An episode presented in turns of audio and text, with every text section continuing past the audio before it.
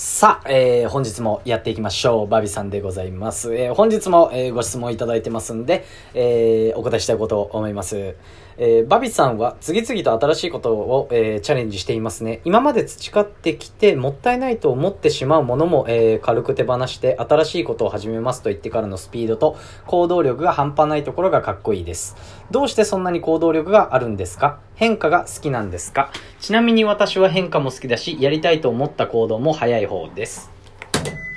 とのことです。ありがとうございます。まあ嬉しいですね。こういう風に言っていただけるのは。まあ、そうですね。いろいろあるとは思うんですけれども、えー、あ、すいません。今、あの、洗濯機、えー、止めました。はい、えー、あれなんですが、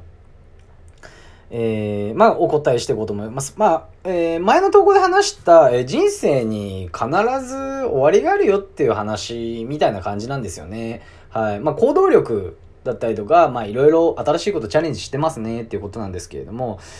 まあ、なんでそんな変化が早いんですかって、対応できるんですかってことですよね。うん。えー、いろいろやってきたんですけど、やっぱりですね、こう、まあ人ってどんなにやったとしても、まあ後悔ってこう残るもんだって私は思ってるんですよね。はい。あの、後悔はないっていう人もいると思うんですけど、あの時もうちょっとこうできたなとか、ああいう風になってたらこうだったなっていうのは絶対にあると思うんですよ。もちろんそれが現実的でないものであったとしても、はい。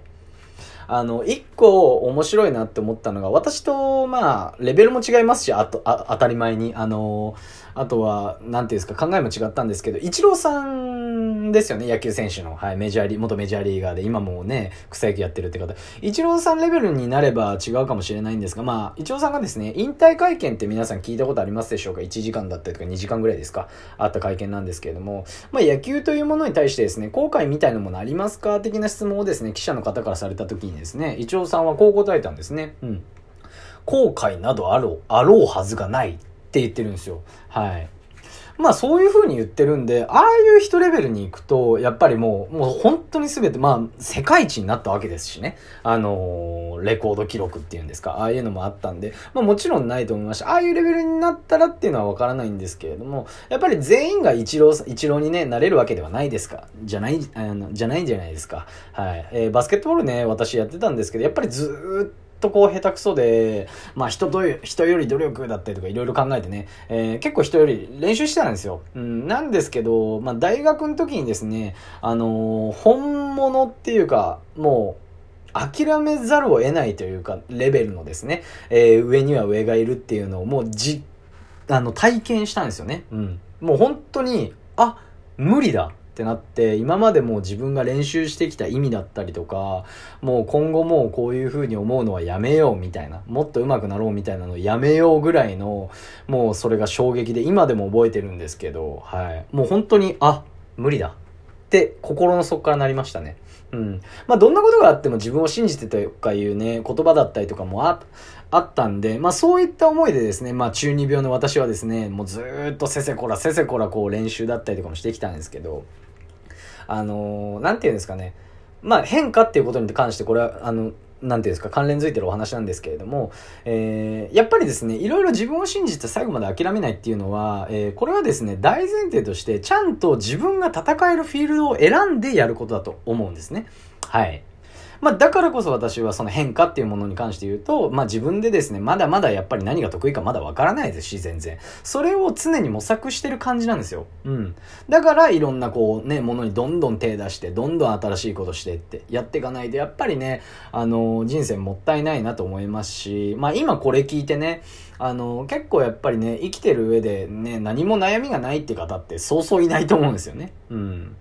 まあ、うまくいかないことがある人の方がね、えー、あるんですけれども、結構その、なんていうんですか、一種のいい諦めっていうものを持ってない人って、私世の中に多いなって思ってて、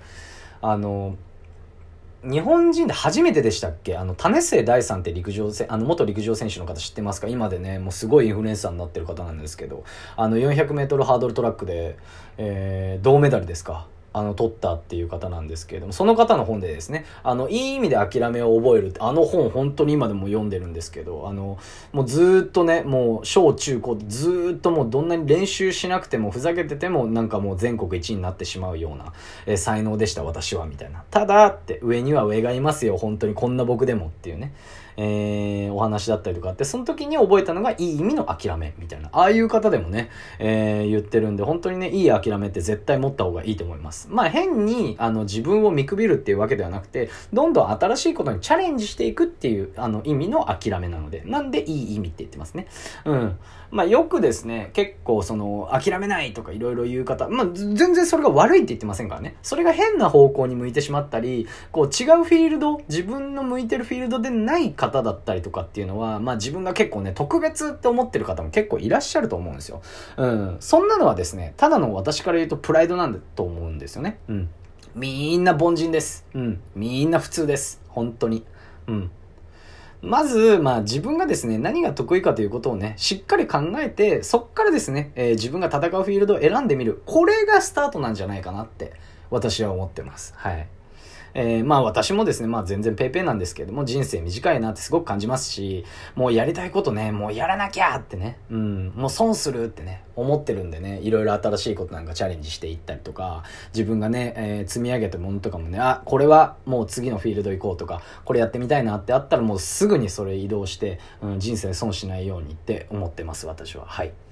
まあ、そういう風にね、結構、まあ、人生損するとかね、人生短いってね、まあ、誰でも分かってると思うんですよ。なんですけど、やっぱり目の前のね、誘惑に負けて、それをこう後回ししてしまうっていうのがほとんどだと思いますし、正直言うとそれがやっぱ人間なんじゃないかなって思ってます。まあ、それに勝てるかどうかなんじゃないかなって思ってますね。私は成功する人としない人っていうのは。うん。やっぱりね、目の前に、えー、そういう風に誘惑が待ってると思います。今ね、もうネットだったりとかね、じゃあ YouTube だったりとか Netflix、もう面白いでわかりますよ。TikTok とかね、めちゃめちゃ面白いじゃないですか。うん。なんですけど、やっぱり自分のね、えー、まずは強みを知ってから戦うフィールドを選んで、あとは目の前の誘惑に一個一個勝っていく。勝っていくじゃないけどですけど、選択していく。うん、これなんじゃないかなって私は思います。はい。まあちょっとこれね、えー、質問、えー、まあすごい深いというか、なんかね、あのー、私の考えなんかお話しさせていただいたんで、質問に答えられたかわかんないですが、えー、何か、えー、ヒントに今回もなればれ、なれればと思っております。ご質問ありがとうございました。